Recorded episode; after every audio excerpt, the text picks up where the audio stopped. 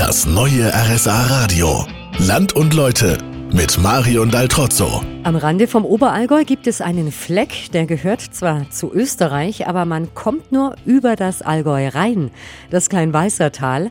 Ich schaue mich heute mal um und habe den Gemeindechronisten Stefan Heim getroffen. Hallo, Herr Heim. Hier ist einiges wie im Allgäu, aber der Dialekt ist komplett anders.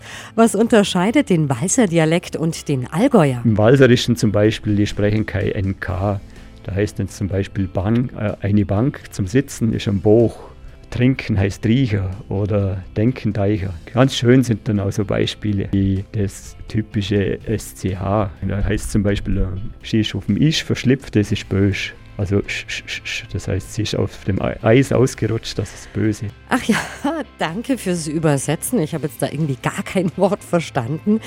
Gibt es noch einen Satz, den Touristen zu hören bekommen, wenn sie nach dem Dialekt fragen? Das haben wir natürlich auch zum Anbieten. Der geht dann so, Unser Wuppe, der Wefzger, hat nicht verloren ob auf der Gutsche, sonst kommt Ski mit dem Gon an die eigene Weile auch.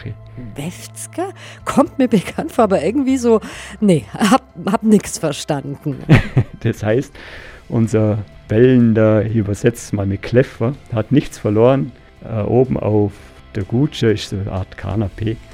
So, sonst kommt sie mit dem Goner, ist eine Schöpfkelle, ein Goner, und jagt ihn schnell hinunter. Also ein zweites Mal lieben Dank fürs Übersetzen.